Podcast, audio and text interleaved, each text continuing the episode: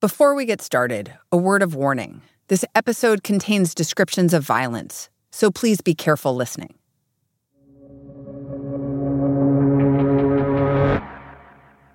The way this story was first told went like this. It was the Saturday of Labor Day weekend, and Alec Murdaugh stopped on the side of a South Carolina road to change a flat tire. And then a stranger tried to kill him. At least that's what Alec told the cops. The original report was he was changing a tire and somebody came along and yelled at him and then went into a country church parking lot, circled back, shot at him, tried to kill him. That's our colleague Val Borline. She's been following the Murdaugh family for months. They're one of the most powerful families in South Carolina. And she says, in Alec's first telling of this story, someone helped him. A good Samaritan of some sort came by and got him and took him to a nearby field. Took him there, and then he was airlifted to Savannah for treatment. So that was shocking, right? Somebody tried to kill Alec Murdaugh. But pretty quickly, there were inconsistencies in the story. Inconsistencies, like he was driving a Mercedes S U V that had what's called run-flat tires, meaning there would have been no need to stop and change a flat. Something smelled wrong, but, you know, a guy's been shot at. Nobody wanted to say, mm, but it became clear that the story just didn't add up. Days after the shooting, Murdaugh said he asked a former client to kill him so that his eldest son could collect a ten million dollars life insurance payout. Basically, insurance fraud. But there is more, a lot more, in the Murdaugh saga. It's a lot. I mean, we're talking about five bodies, at least seven investigations, and tens of millions of dollars. It's a lot. Welcome to The Journal, our show about money, business, and power. I'm Kate Linebaugh. It's Friday, October eighth.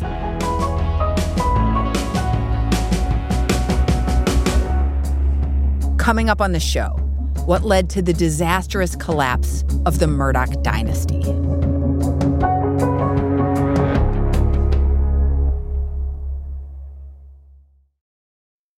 This episode is brought to you by Global X E T Fs. Looking to invest? Start your journey by exploring exchange-traded funds with Global X E T Fs.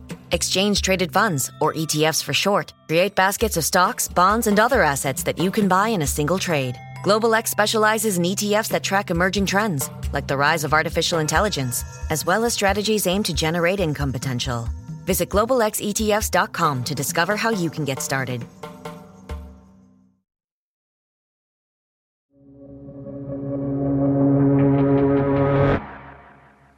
We've got quite the episode here to untangle.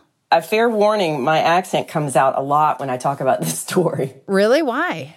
Oh, because it's so close to home. I grew up one county over the line from South Carolina and started out in small-town newspapers where there's always one family that just runs the place. And it's after a certain number of generations, it doesn't even have to be asserted. It's just understood. In Hampton County, South Carolina, that family has been the Murdaughs. They own one of the largest law firms in the region, established more than a century ago. And for decades, the family also ran the county prosecutor's office. The latest Murdaugh to wield that power is fifty-three-year-old Alec Murdaugh. Alec Murdaugh is part of, like, the, I guess, the fourth generation of Murdaughs to be involved in the law firm. And he, he served as a volunteer prosecutor, so he was also involved in the prosecutor's office. So he's sort of that fourth generation of power. Murdaugh married his college sweetheart, Maggie, and they had two sons, Buster and Paul. According to court records, Paul got in a fair share of trouble.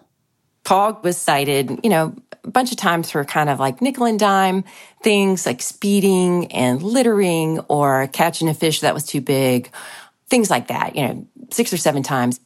That behavior became more pronounced as he got older. And there was a, a period of time in like two thousand seventeen, two thousand eighteen, where he had a half dozen run-ins with the law. In February of twenty nineteen, Paul's run-ins with the law got more serious. It started when Paul and his girlfriend took the Murdaugh family boat out with some friends. Their plan was to head to a family cabin for a night of drinking. And just, you know, have a fire, have some drinks, and sleep over at the cabin. And these were all underage kids at the time, nineteen, twenty, you know, at the most. Paul started the night at a convenience store, buying some beer and some cigarettes. And he used his older brother Buster's I D.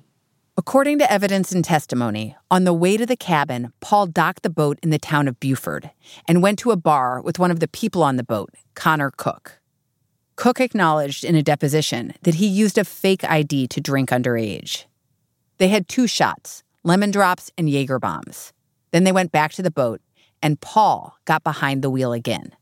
The kids on the boat said that Paul's behavior changed like radically after that. All the kids said he became really verbally abusive to them and especially to his girlfriend. So he went up and got in her face and yelled at her and would go back and drive the boat and then get back up and get angry. And other people would say, you know, let me drive. You know, you don't know what you're doing. You're drunk. And he would say, ah, nobody else is driving my damn boat. The kids have also said, and the police have said, that Paul went back to the helm of the boat, the console, where he was had been standing, and kind of took the boat out of idle and just floored it, just like floored the boat.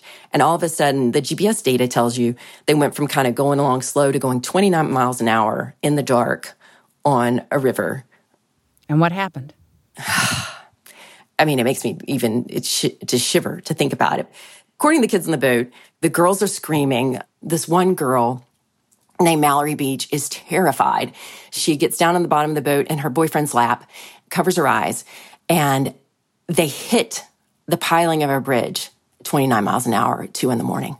And the boat crashes into the bridge, and three of the six kids are thrown into the water. Paul, Mallory Beach, and her boyfriend were thrown into the water. Connor Cook called for help. What bridge is Paul, what bridge is this? Paul, what bridge? nine one one, where's your emergency? We're in a boat crash on Archer's Creek. It's a terrible scene, according to everybody who was there.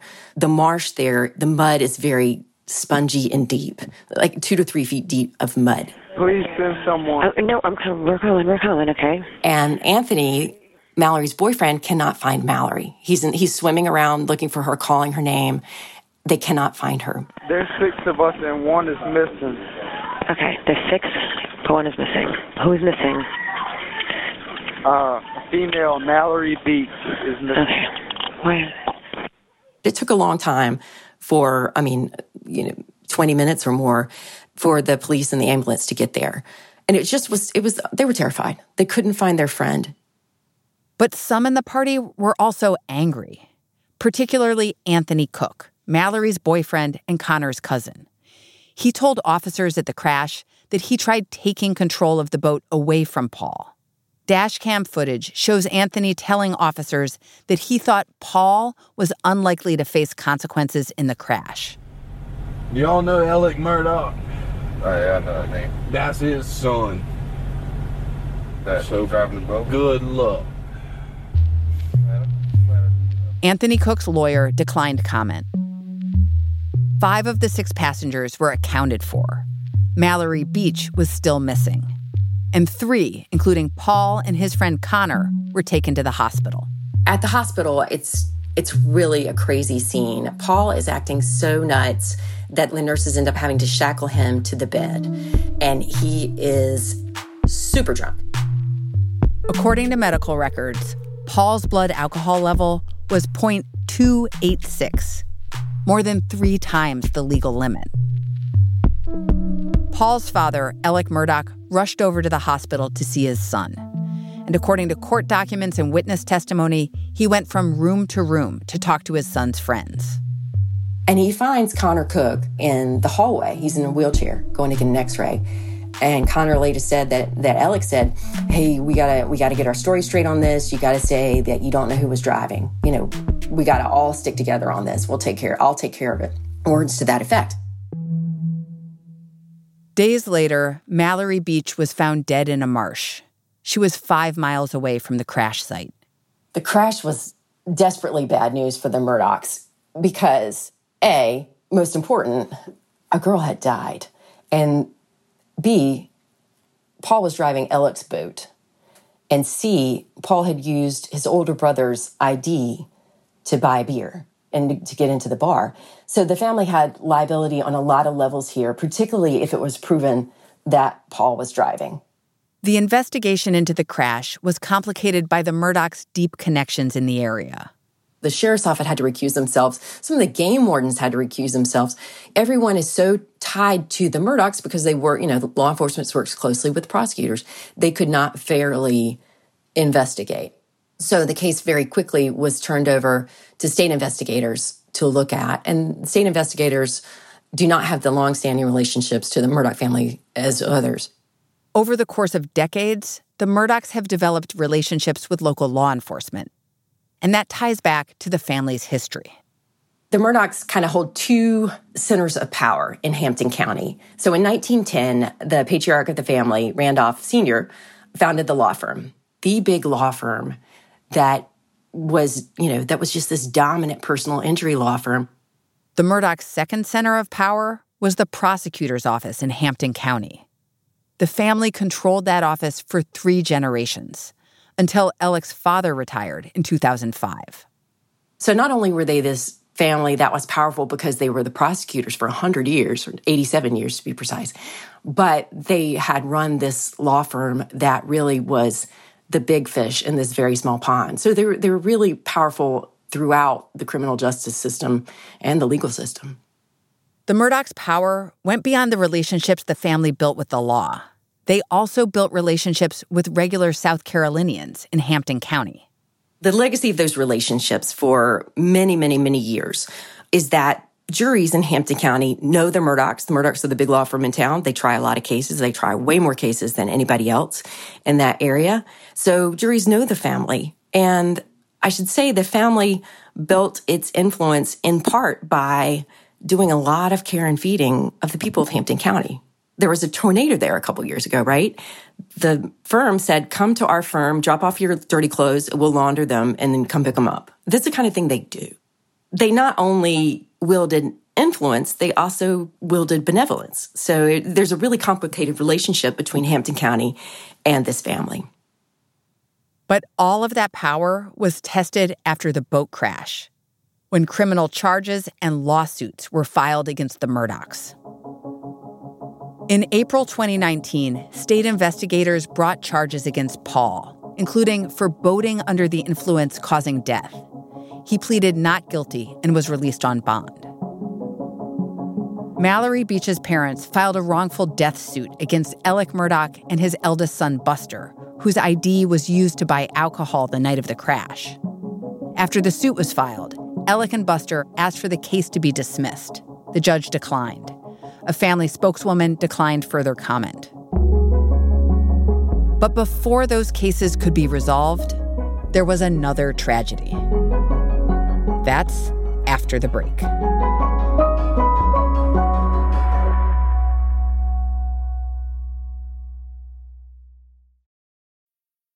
This episode is brought to you by Vonage. With Vonage Video A P I, your developers can easily create custom video experiences tailored to your business.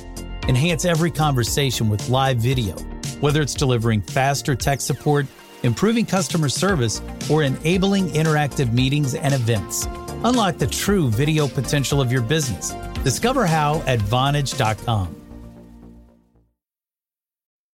This episode is brought to you by Global X E T Fs. Buzz around artificial intelligence is seemingly everywhere. Is your portfolio keeping up? Consider the Global X Artificial Intelligence and Technology E T F, ticker A I Q, which invests in dozens of stocks at the leading edge of this disruption. Investing involves risk, including possible loss of principal. Technology companies can be affected by rapid product obsolescence and intense industry competition. Before investing carefully, consider the fund's objectives, risks, charges, expenses, and more in the full or summary prospectus at global x e t f s dot com. Read carefully. Distributed by S E I Investments Distribution Company.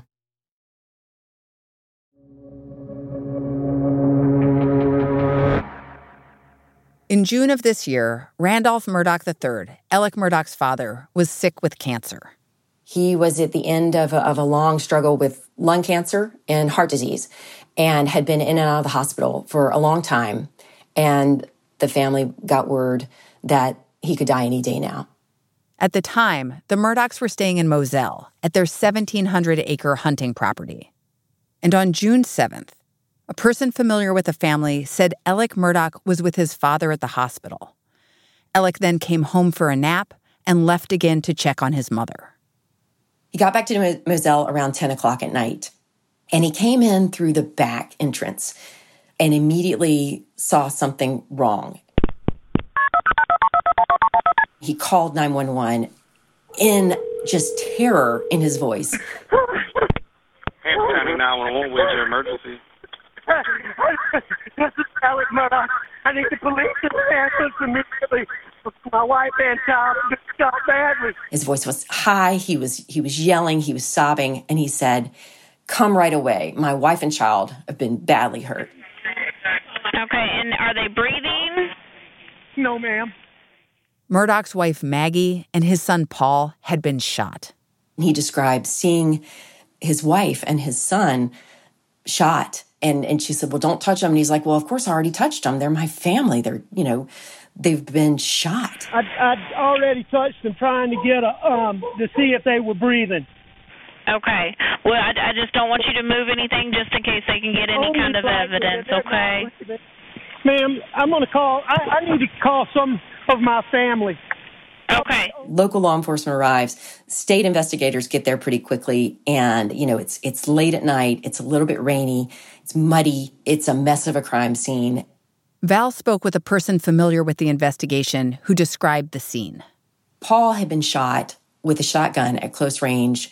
Maggie was shot. She was found some distance, a short distance away, facing away from Paul. And she had been shot with a type of an automatic weapon. What have investigators found, and what have they told the public about this crime scene? They have told the public very little. They have not held one press conference. They've not taken questions at any point beyond, you know, statements. They've said very little. But curiously, they have said from the beginning that there's no danger to the public.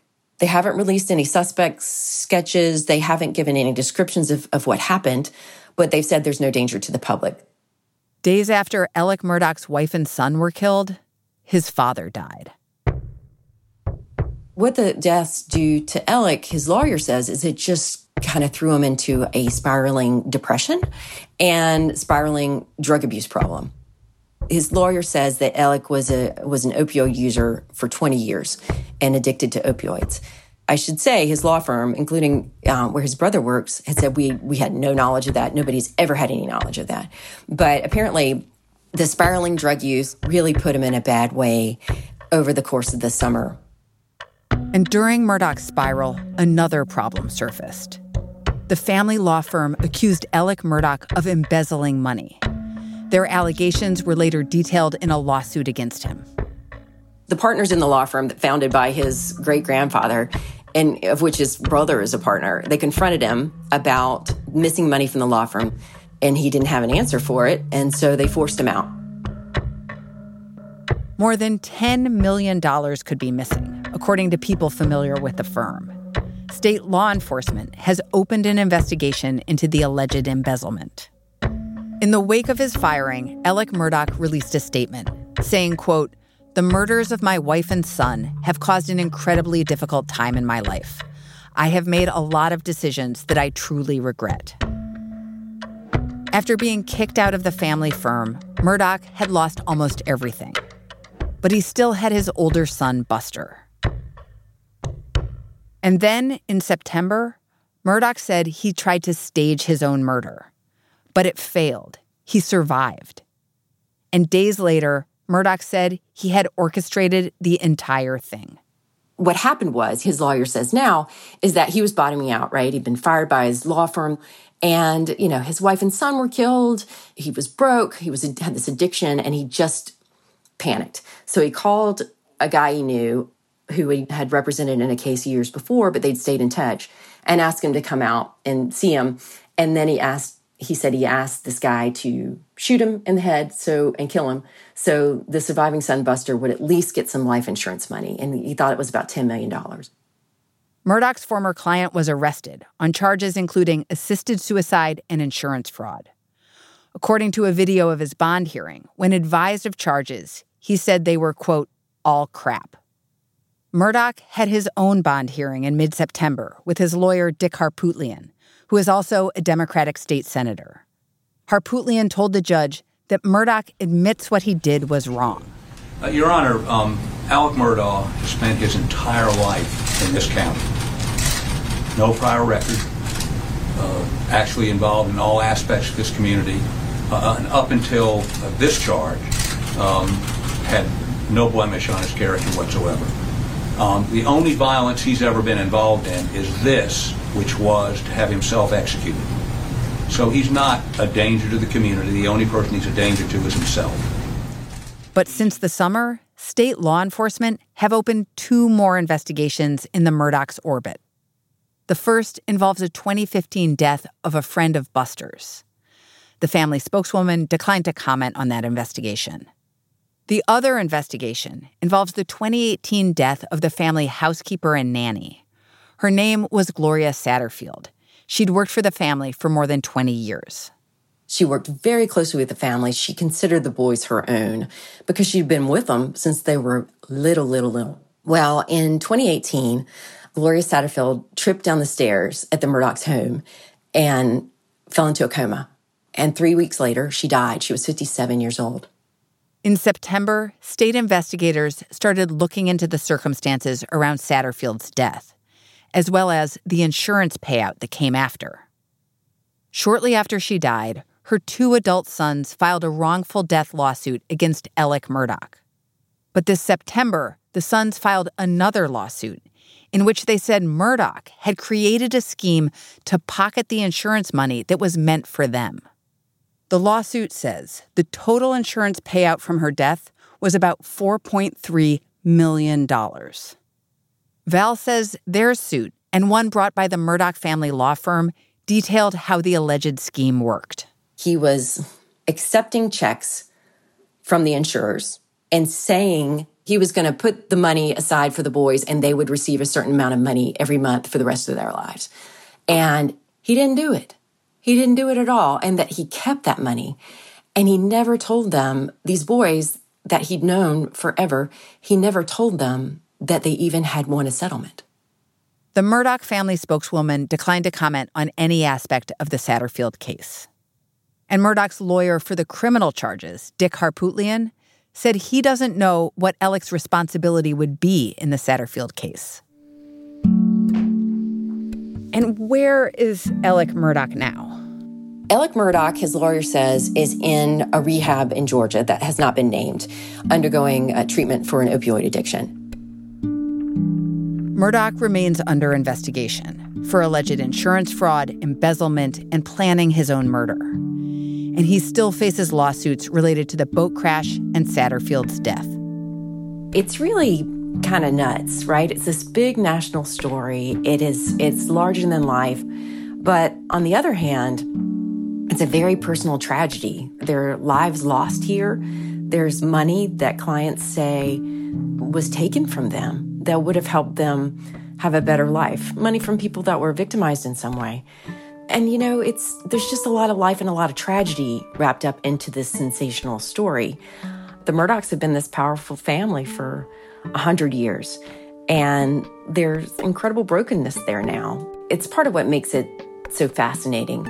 You can build up power over the course of one hundred years, influence, wealth, and how quickly it can all go away, how quickly it can unravel.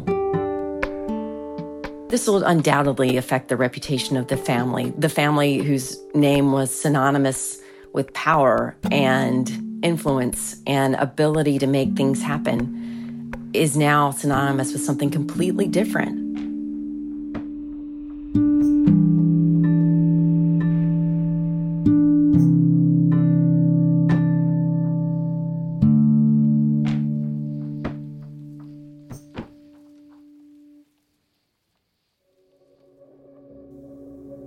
That's all for today, Friday, October eighth.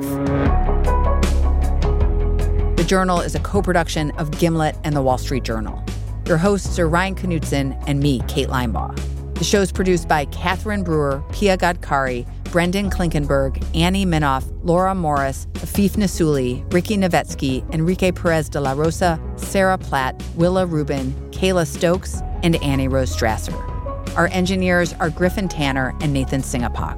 Our theme music is by So Wiley.